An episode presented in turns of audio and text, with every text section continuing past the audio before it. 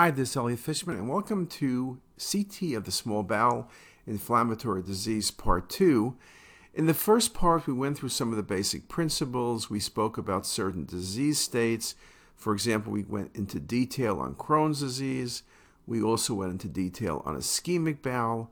And now, what we're going to do is look at some of the more unusual but extremely important disease processes that we can see in the small bowel. And the way I define this one, I think the best way to define this is iatrogenic causes of small bowel pathology. Now, many of these are not the most common things you're going to think about, but I will say that you can make a very important diagnosis and save the patient's life and save a lot of grief by recognizing them. So, some of the things clinical history may not be complete. Patients present with abdominal pain, but you don't have all the history. The clinical history may have many symptoms and specific organs of interest may be difficult to define. The primary disease process may be masquerading treatment effects, and overlap of imaging findings between various diseases are the challenge. So, in this patient with abdominal pain, what do you see? Well, you see markedly thickened loops of small bowel. You see the cross sectional halo sign in distal small bowel loops. You also see haziness in the mesentery and around the vessels. You see that the thickening of the bowel and that halo involves a substantial amount of the small bowel. Now you can say, well, Crohn's gives you a halo. Crohn's can be fairly extensive, but this might be a bit more extensive than you typically see with Crohn's disease. You also see lots of haziness in the mesentery, prominent vessels, but those are good for Crohn's disease. So, am I dealing with Crohn's disease? Well, I look and it's just really almost too extensive. And then I ask myself, what else do I know about this patient? Well, you look at the entire scan, I don't see any bulky adenopathy, I don't see an obvious mass, but I really see long segments of the small bowel that are diseased. And again, it almost looks like too much for Crohn's disease. The patient has really nice patency of the arterial and venous structures, though thinking about ischemic bowel would make it very unlikely because it would be significant involvement and then you would expect the vessels to look bad. So that's not a good thought to me. And I'm looking again, there's lots of haziness in the mesentery, the vasa recta are prominent. So I'm going through in my mind many differential diagnoses. Then I ask the question what about the patient's history? Is this patient a cancer patient? Is this patient on chemotherapy? Is this patient on any new medication? Has the patient had any treatment like radiation therapy? Now, for radiation therapy, it's almost too extensive, but what else can this be?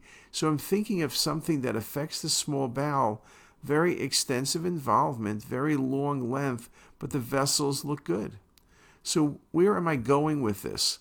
Again, the uh, cinematic nicely shows you the edema in the bowel wall the extensive involvement, the prominent vessels, but still, what's the diagnosis? What am I specifically looking at? Again, very extensive involvement. So I'll look at the chart, I'll see what is going on in this patient. And when you look carefully, this patient was a myeloma patient, which no one told you because the patient came through the ER. The patient was post bone marrow transplant, and graft versus host is one of the things that gives you the halo sign. It involves the distal bowel more than the proximal bowel, but can be very, very extensive. Can also involve the patient's colon. Here's another example of graft versus host disease. Look at the prominent mucosal hyperemia.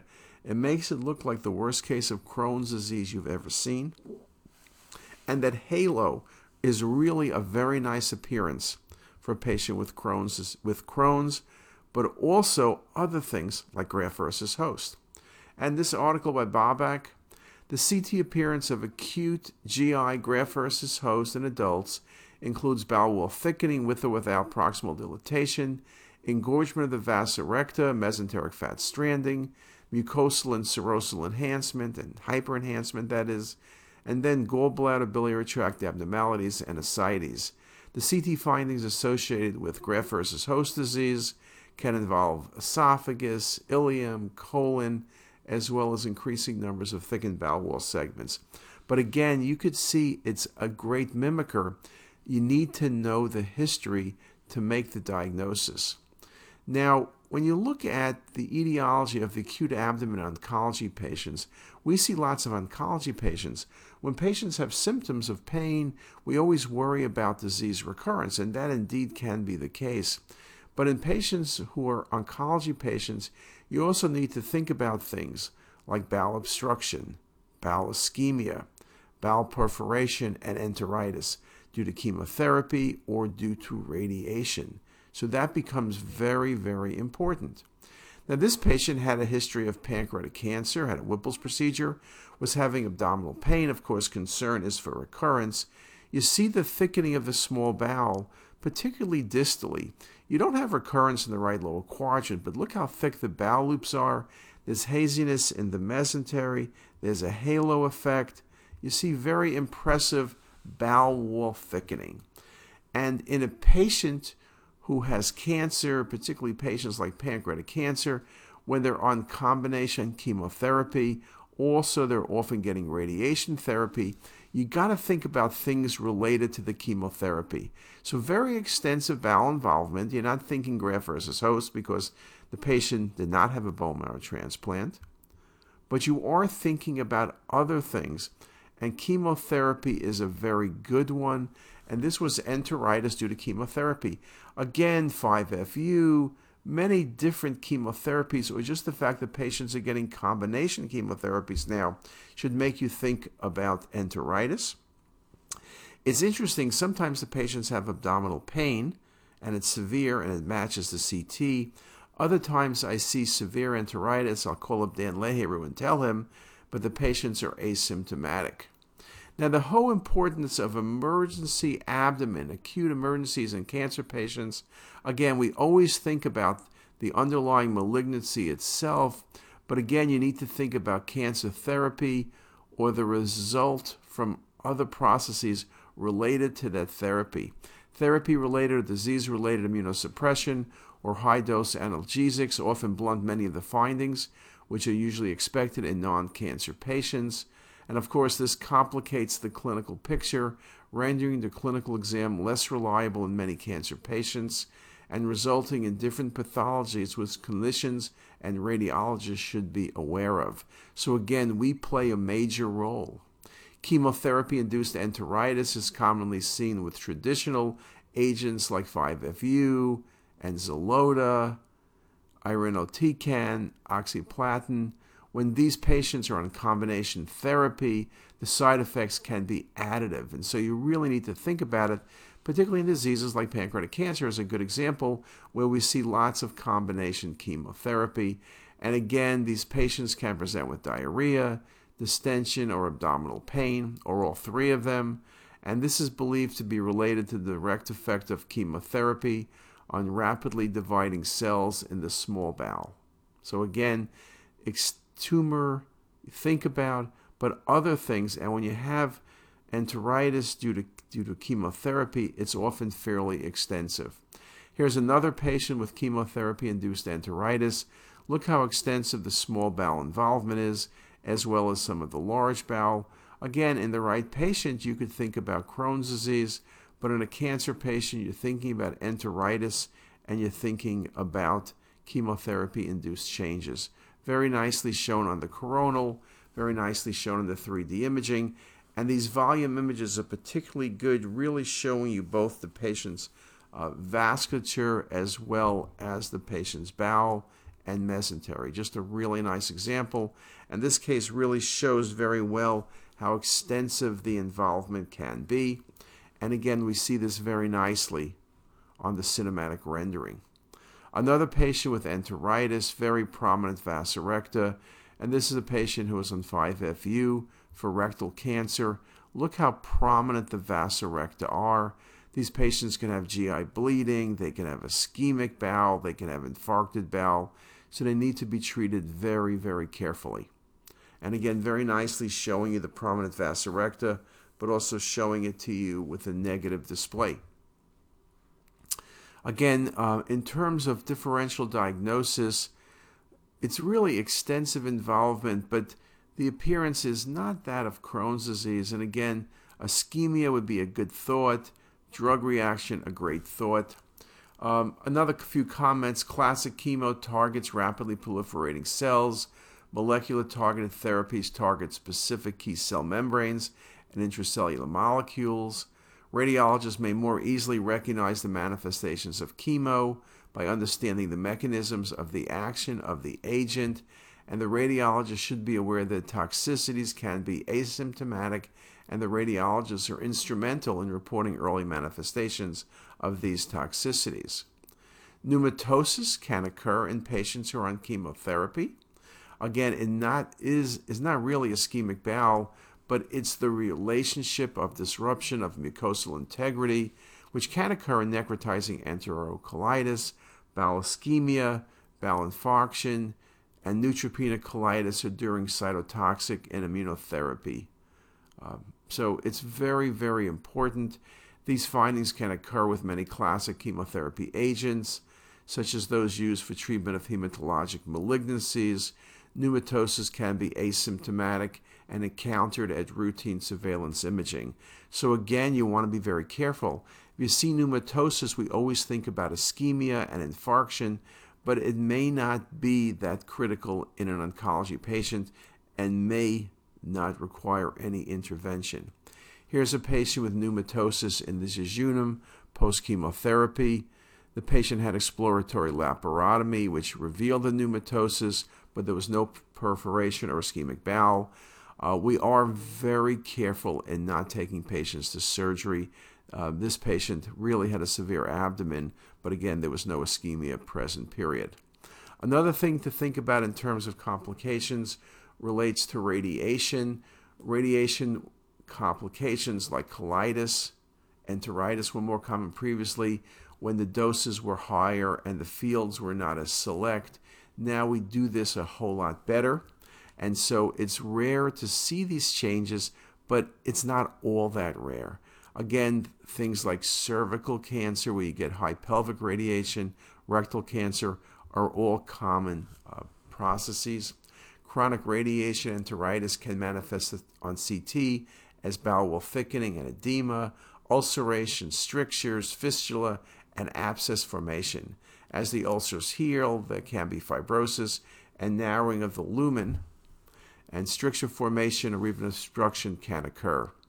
Beautiful example of radiation enteritis, thickened bowel, prominent vasa recta. What makes the diagnosis easy is you knew the patient's history and you knew the patient was undergoing radiation therapy. So, again, I cannot overemphasize the importance of clinical history, making the diagnosis very simple. Here's another patient had radiation for right colon cancer. You see the clips present, it makes you think about that. Yes, you could think about chemotherapy related enteritis, but when you have radiation, you got to think about that. And in patients with radiation and chemotherapy, it's kind of a double whammy. Very nice wall thickening. With um, radiation, often there's adherence of the bowel loops to each other. This can cause obstruction or just simply thickening. You also want to be very careful that you don't confuse this with tumor recurrence.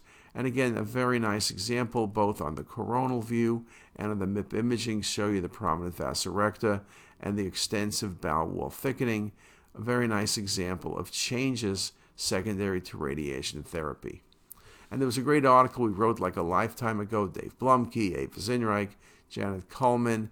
Stench of the bowel lumen with contrast material is critical for evaluating radiation-induced changes. Loops of bowel that have a thickened, serpentine appearance from radiation are often adherent and matted. And again, that becomes very important to not confuse this with tumor recurrence. Another example, I mentioned cervical cancer high dose pelvic radiation. The bowel loops fall into the pelvis after TAH and BSO, and you can see very impressive, extensive thickened bowel. With radiation enteritis, it's not uncommon to see ascites present. Another example, radiation enteritis, uh, particularly involving the distal ileum, though not as impressive as the case before. Now, what about this case? Acute abdomen in the ER really thickened bowel loops, prominent recta, Again, I'll be thinking about Crohn's, though it doesn't really look like Crohn's. Is the patient a cancer patient? Are they on chemotherapy? Did they have radiation therapy? If it was anything, it would be chemo. Did the patient have graft versus host disease? Did the patient have a bone marrow transplant? Well, the answer is no, no, no. The patient has no history of malignancy. What am I looking at? Really thickened, inflamed bowel, prominent vessels, really impressive on the cinematic rendering. You can see also a few small nodes in the mesentery, but the key findings are the bowel wall thickening, the stretching of the vessels, the prominent vasa. Well, just coincidentally, this patient started within a day or so hypertensive medication, and this was lisinopril, which is an ACE inhibitor, and you can get acute small bowel enteritis from ACE inhibitors. You can get the most impressive examples. Look how thickened the small bowel is in this patient presenting with an acute abdomen. The bowel loop is thickened, mucosal enhancement, uh, prominent vessels, really, really impressive. You're thinking, is this an acute abdomen? That's how the presentation was. But this patient needs surgery. You're looking really extensive disease, bowel, ascites. I'm thinking about something. I'm thinking about could the patient have embolic phenomena? I look at the vessels. The vessels look good. What has given me this marked edema? Is this patient a surgical patient? Look how impressive the bowel loops are.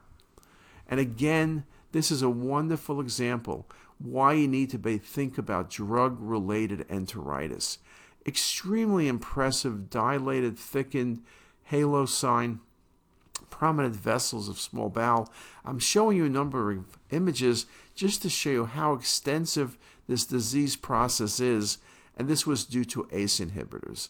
So again, Mike Federle wrote this article way back when. The typical thing is the patients come to the ER with an acute abdomen, and only when you get the history that they started new medications within 48 hours can you make the diagnosis. And here's just one more example. Look how impressive that bowel loop is, the edema, the ascites. I mean, we're thinking acute abdomen, we're thinking infarcted bowel, we're thinking, oh my goodness, does this patient need to go to surgery? Again, ACE inhibitors, just a beautiful example. And angioedema is a clinical description of inflammation mediated edema in the dermis of subcutaneous tissues owing to increased permeability across the capillaries. That explains the edema in the bowel. This may involve the skin and, and respiratory and GI tracts and generally resolves after 24 hours if you stop the medication. ACE inhibitors are a leading cause of drug induced angioedema in the U.S accounting for up to 40% of all ER visits. ACE inhibitor associated angioedema can involve the lips, tongue, face, and upper airways as well. However, intestinal angioedema secondary to ACE inhibitors is a rare clinical entity. It's rare, but it does occur. Now, sometimes the other symptoms, the facial swelling, make the diagnosis easy, but in the cases I showed you, it was all acute abdomen, and no one thought of that possibility. When you see the cases, you then need to remember, remember, remember, remember, and you can make the diagnosis. The management of patients with symptomatic small bowel angioedema is mainly supportive. In the majority of cases, symptoms resolve within 24 to 48 hours after stopping the medication. Again, you got to stop the medication, so you have to recognize the diagnosis. CT findings of ACE induced ACE inhibitor induced angioedema include circumferential wall thickening, most commonly in the jejunum, important to remember, mural stratification, straightening of bowel loops, interloop or mesenteric edema, and ascites. So I've gone through a number of cases, and there's many more things I can go through with inflammatory bowel disease, but I chose a couple. I showed you how CT can be very valuable playing an important role in patient management and triage.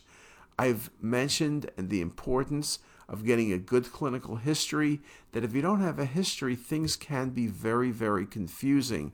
And with a good clinical history, patient was put on ACE inhibitors, new medication, patient had radiation therapy, patient had bone marrow transplant, patients on chemotherapy. All those things are very, very important.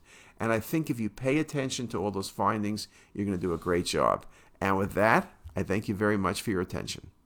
If you like this video, make sure to subscribe to the CT is Us YouTube channel. You can also visit us at ctisus.com for even more videos, plus quizzes, pearls, protocols, and oh so much more. We're also in the App Store and have well over a dozen apps for iPhone and iPad, all completely free. Thanks for watching.